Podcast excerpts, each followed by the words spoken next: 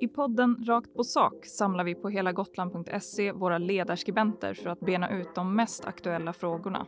Vill du höra analyser och gå djupare in på det som påverkar gotlänningarnas vardag har du kommit helt rätt.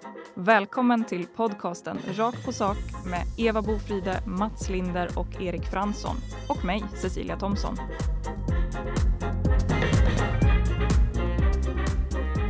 Idag är det jag, Demir Lilja, som säger varmt välkommen till ledarpodden Rakt på sak. Varför? Kanske du som lyssnar undrar. Jo, det finns en väldigt enkel förklaring, nämligen att er älskade, högaktade, ärade, dyrkade, fantastiska, storartade, fenomenala, formidabla, makelösa programledare Cecilia Thomson tyvärr har gått och blivit sjuk. Men precis som vanligt bjuder vi på er oberoende centerpartist Eva Bofride, er oberoende moderat Mats Linder och er oberoende socialdemokrat Erik Fransson. Hur står det till med alla er tre? Det är bra. Det är bra på det här taget. Det är toppen. Vad härligt att höra. Var det lite rolig inledning? Mm. Ja. Mats? Det väckte mig. Ja, skönt. Hörrni, idag ska vi ta avstamp med att Socialdemokraterna och Moderaterna har gett i uppdrag att utreda en eventuell skattehöjning på Gotland. En skattehöjning som fått Centerpartiet att slå bakut. Partiet menar på att skattehöjning inte ens bör övervägas som en sista lösning, så som jag förstår det. Mejt Folin i sin tur tycker att Centerpartiet är oansvariga. Och jag känner äntligen lite politisk osämja. Eller vad säger ni? Erik, vi börjar med dig. Ja, alltså det är väl intressant med att de här små frågorna också blir så stora någonstans. Alltså frågan om att utreda eventuellt hur en skatteökning skulle slå, det känns ju som att den är öppen varje år. Varje år i december så fastslår man ju skattesatsen. Så att jag förstår liksom inte riktigt varför man kan vara upprörd över det här. Mats? Jag tycker inte alls om att skattehöjning ingår som ett verktyg som man så att säga åtminstone överväger att kunna använda. Men jag är å andra sidan förtjust i att regionledningen av Socialdemokrater och Moderater angrips för detta och att de försvarar sig med att det är det absolut sista de skulle kunna tänka sig att göra. Det tycker jag är glädjande. Eva Bofride, slår du bakut? Slå bakut vet jag inte vad jag gör, men det här är ju en fråga som man uppenbarligen inte är oenig i. För alla partier säger ju att det ska inte bli någon skattehöjning. Det ska absolut inte, för det drabbar alltid de som redan har det svårast. Så att det finns ju ingen oenighet i botten i det här, och det är ju det som gör att det blir väldigt konstigt när man tar upp det redan i så här tidigt skede som ett alternativ. Men om detta blir verklighet, hur mycket kommer det svida för men framförallt Moderaterna, Mats? Oj, det vore förödande. Erik Fransson, du då? Hur mycket kommer det svida för framförallt Moderaterna? Ja, men alltså, jag tror inte det här kommer att bli verklighet. Och skulle det bli verklighet så är det ju på grund av att det är det enda sättet att rädda välfärden. Att man nu lämnar ut det här som en del i en utredning inför budgetberedningen, det är liksom många steg som måste tas innan det eventuellt skulle bli en skattehöjning. Att då skrika om att det är en skattehöjning på gång, det är ju att gå lite väl på gång. Alltså det är ju som att skrika på vargen när man har talas om att den kanske finns i Ryssland. Jag tycker att det är bra att man vänder på varje sten. Det är nu en rätt utsliten klyscha. Men vad skulle alternativet vara om man sitter där i budgetberedningen och säger att pengarna räcker inte till? Ska vi stänga en avdelning på lasarettet? Eller ska vi stänga en ishall? Eller ska vi stänga ett badhus? Eller ska vi faktiskt lägga 50 öre i en skattehöjning? Alltså det är bra att allt det här utreds så att man har det på papper den dagen som man ska ta de här besluten. Och du nämner ishall och badhus där, och det för oss också vidare till nästa segment i den här podden. Vi ska skifta lite fokus till dig som lyssnar nämligen. Det är ju så att om du som lyssnar har en fråga eller ett tips på något vi kan prata om, så har ni möjlighet att skriva till Cecilia. Antingen via våra sociala medier, alltså Facebook eller Instagram, där vi heter helagotland.se. Eller så kan ni också skicka ett sånt här mejl. Där kan ni slänga iväg en fråga till Cecilias mejl. Hon heter cecilia.thomson@gotlandsallehanda.se. Det behöver inte vara så avancerat, något du kanske inte förstår i den här politiska röran, eller kanske du känner frustration över något och vill ha ett bättre svar. I vilket fall har vi fått in en mycket god fråga från Olof den här veckan som faktiskt kommer här och handlar lite om det som du, Erik, var inne på.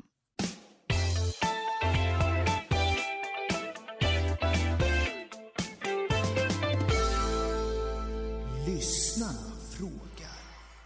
Och då undrar Olof: varför tror ni att Region Gotland inte prioriterar träningslokaler, idrottshallar på ön? Många projekt skjuts ju upp hela tiden. Erik, du får börja.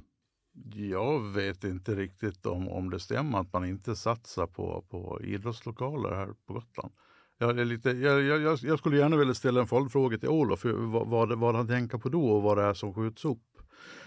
De här tunga investeringarna, en ny ishall eller en ny simhall eller något sånt där, det är ju sånt, det har man ju skjutit upp på grund av de ekonomiska förutsättningarna. Alltså, det är fruktansvärt dyrt att bygga en simhall.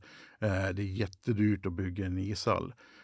Men däremot så finns det ju en hel mängd med olika anläggningar ute på Gotland. Och Gotland har faktiskt en mycket bättre förspänt än vad många andra kommuner på fastlandet har. Alltså vi har 3 badhus, ett på norr, ett i Visby, ett på söder. Vi har 3 ishallar, en på norr, en i Visby och en på söder. Det är mycket mer än vad många andra kommuner har. Så därför känns det som att när det väl ska byggas något nytt, när de här börjar bli utslitna, då får man för sig att man inte vill satsa. Men då blir det ju en jättestor investering vid de tillfällena som man faktiskt måste ta hänsyn till och prioritera jämfört med vård, skola och omsorg. Jag skulle vilja att regionen blev bättre på att underhålla de anläggningar man redan har. Jag tycker det är uppenbart att eftersatt underhåll orsakar onödiga kostnader och fördyrar verksamheten. Eva? Jag undrar också lite vad det är som syftas på. Om det är de här stora anläggningarna som badhus och ishall och allting, så har det med ekonomi att göra. Men också att man ska hitta en plats att bygga de här anläggningarna på. Det var ju långt framskridna planer på badhus på Visborg där man vill samla alla de här större anläggningarna. Och sen kom det någon rapport om att den skulle inte klara sådana här skyfalls... om det regnar jättemycket så skulle det inte funka helt enkelt. Så att då fick man tänka om där. Men sen finns det ju också andra träningslokaler. Det finns ju i skolorna har man ju, om en små då, men det finns ju träningslokaler över hela Gotland i mindre skala. Borde inte ungdomarna prioriteras då? För det skjuts väl upp projekt där det ska byggas, eller är jag borta? Nej, badhuset har ju varit en följetong väldigt länge, det måste jag ju medge. Men det innebär ju inte nödvändigtvis att det alltid är rätt att bygga nytt, utan att det kan nog vara rätt att renovera det man har. Ja, Olof, djupare svar än så får du inte, men har du en följdfråga får du som sagt jättegärna skicka in till oss på våra sociala medier eller till cecilia.thomson@gotlandsallehanda.se. Skicka jättegärna in lyssnarnas fråga till oss. Vi blir jätteglada av det. Vi ska ta oss vidare till att Region Gotland totalt la 166 miljoner kronor på att hyra in vårdpersonal förra året. Och tydligen så är det så att Gotland är långt ifrån ensamma bland landets regioner om att ha skenande kostnader. Och det känns ju som att det här problemet har ältats ganska länge. Det har funnits nollvisioner och så vidare. Hur kommer vi till bukt med detta, Eva Bofride? Alltså det här är ju någonting som man såklart jobbar med varje dag på alla berörda ställen där det här är ett problem. Så att någon lösning kommer jag inte ha på den här frågan heller tyvärr. Jag är ledsen. Men det man kan tycka rent spontant är ju att om man ändå lägger ner så här mycket pengar på personal så borde man ju kunna lägga det på att den befintliga personalen får högre löner till exempel. Än att man ska hyra in personal för jättemycket pengar. Men det är ju någonting man kan tycka så här utifrån. Och sen kommer man, ju närmare man kommer verkligheten desto mer komplex blir det ju. Så att det är lätt att sitta här och tycka en massa saker. Och jag är helt övertygad om att det här är saker man jobbar med väldigt enträget. Men jag har inget svar. Mats, tycker du 166 miljoner är mycket pengar? Om ingen vill ha dem så tar jag dem gärna.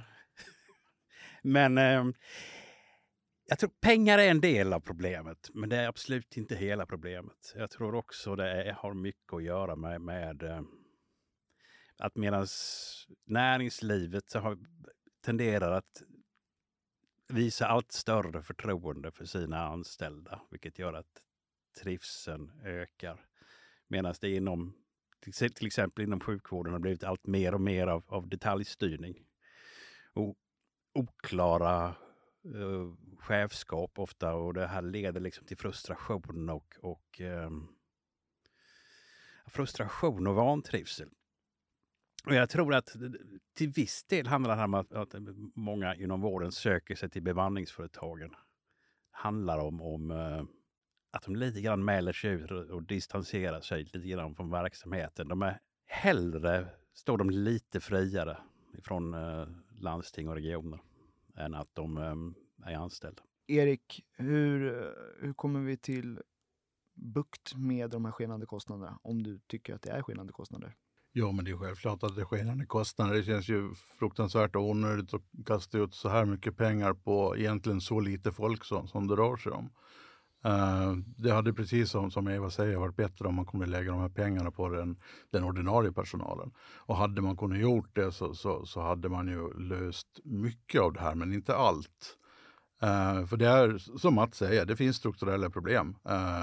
Här har man gått från ett system någonstans, här började man hitta ett system någonstans på 90-talet där även sjukvården skulle efterlikna industrin, och det här New Public Management kom in och allting blev liksom tidsatt, att så här lång tid ska du ta när du träffar en patient exempelvis från läkarens sida. Man har dratt ner på bemanningen, de som har det blir mer strukturerat, man ska liksom göra saker och ting, men det funkar inte när man ska handskas med människor. Så att här måste det ju göras ett omtag för hela vården och även inom omsorgen, för där har man samma problem. Och idag är det problem att hitta undersköterskor till våra inom äldreomsorgen också.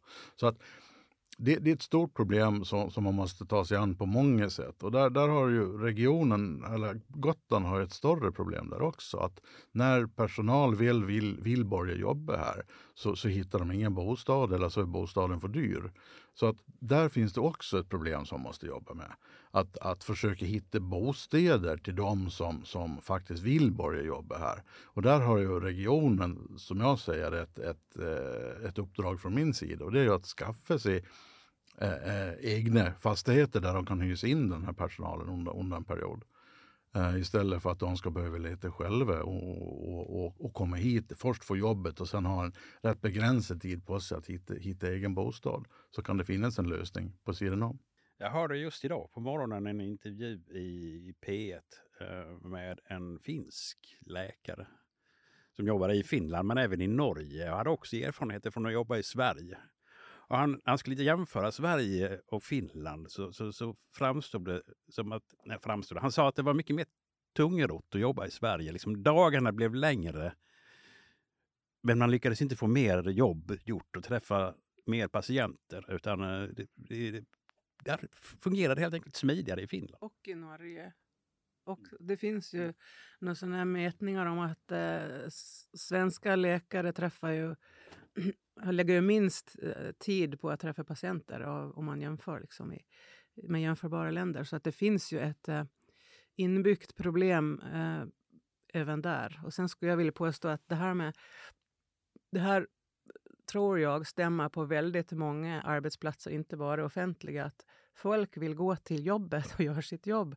Och inte, men det är så himla mycket annat runt omkring som man ska hålla på med. Och det har... liksom läggs på, man ska hålla på att administrera, och som Erik säger, man ska räkna hur lång tid saker tar och allt sånt där. Alltså det är ett vansinne som har spritt sig över hela samhället, tycker jag.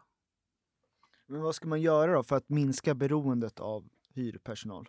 Ja, först och främst förbättra villkoren, och här tror jag Mats är inne på en sak där han säger att man måste ta tillvara personalens erfarenheter och kunskaper. Alltså att lite mer på att de faktiskt tar ett ansvar för verksamheten och kan göra det även fast de får lite frihet i tygden när det gäller exempelvis schemasättning.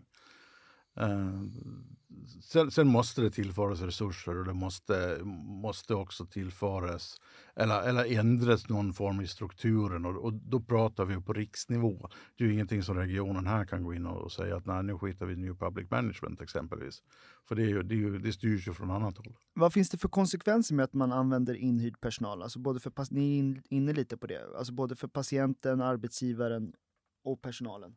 Konsekvenserna blir ju att risken att man träffar nya personer varje gång man ska besöka vården. Det är ju en risk som är för den enskilde.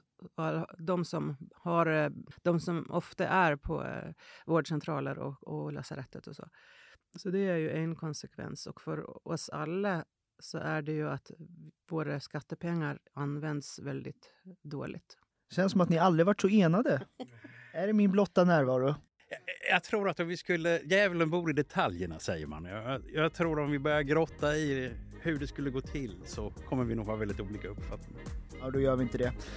Vi säger tack för denna vecka. Skriv jättegärna till oss på våra sociala medier, som sagt. Där heter vi helagotland.se. Eller mejla Cecilia på cecilia.thomson@gotlandsallehanda.se.